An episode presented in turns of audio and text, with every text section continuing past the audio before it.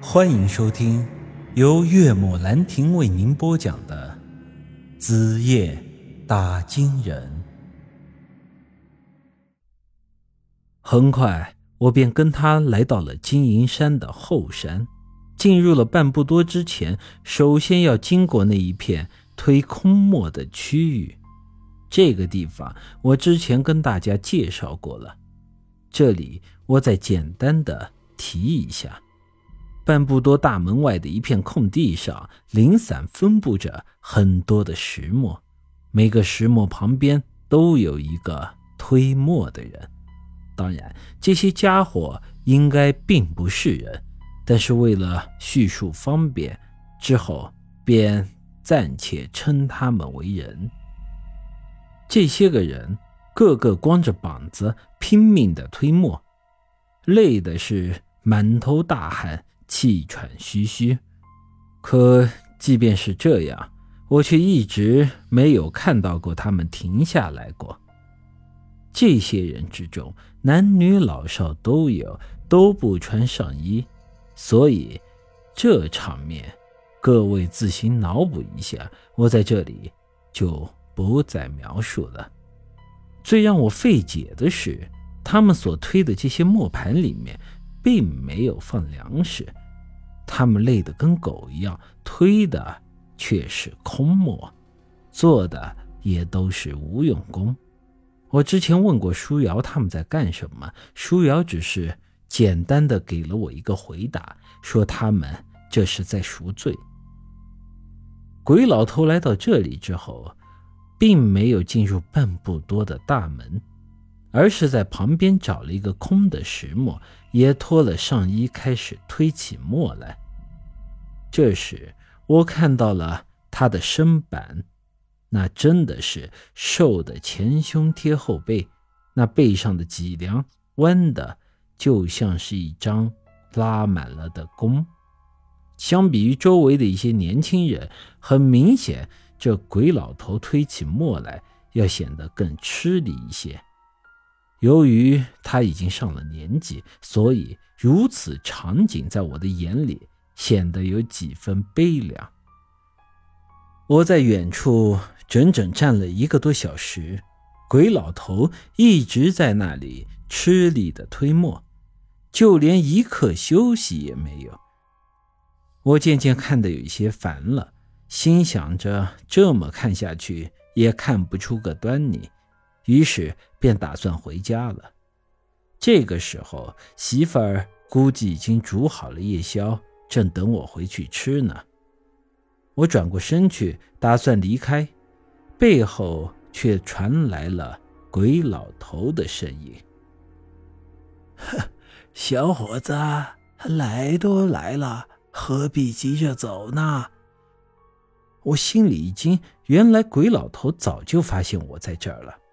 这时，他终于是停了下来，穿上了衣裳，又用衣袖擦了擦头上的汗水。小伙子，来帮个忙行吗？我顿了一下，朝他走了过去。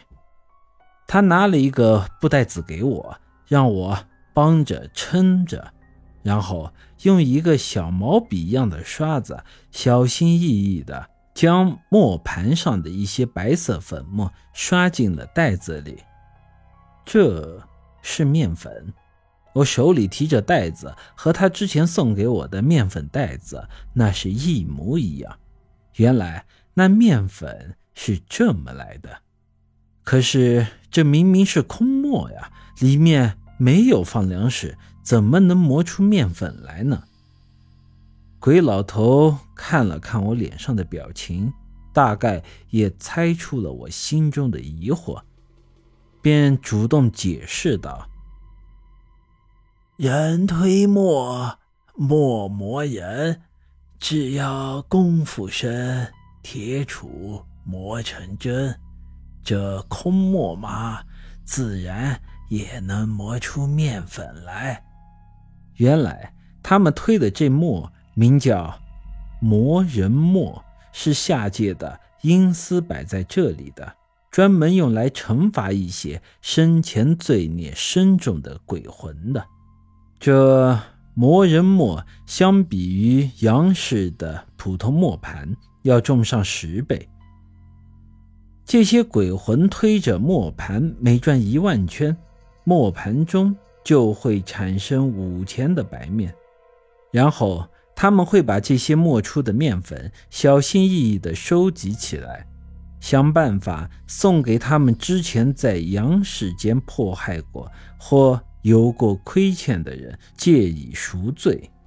他们的罪孽会以一种特殊的计量方式转换为白面的斤两。他们只有磨出了相应的重量，这罪孽才算是消除了。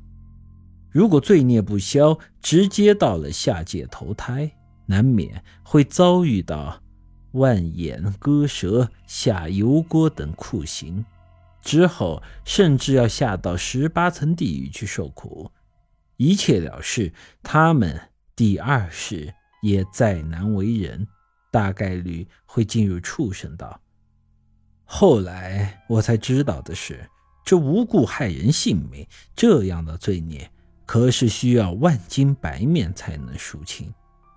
五钱白面需要推磨一万圈，这万斤白面需要推多少圈？你们可以自己算一下。所以这杀人害命都是不可为之大孽。不过这都不是我最关心的，我当时是非常的好奇，这鬼老头送白面给我，那就是在向我赎罪。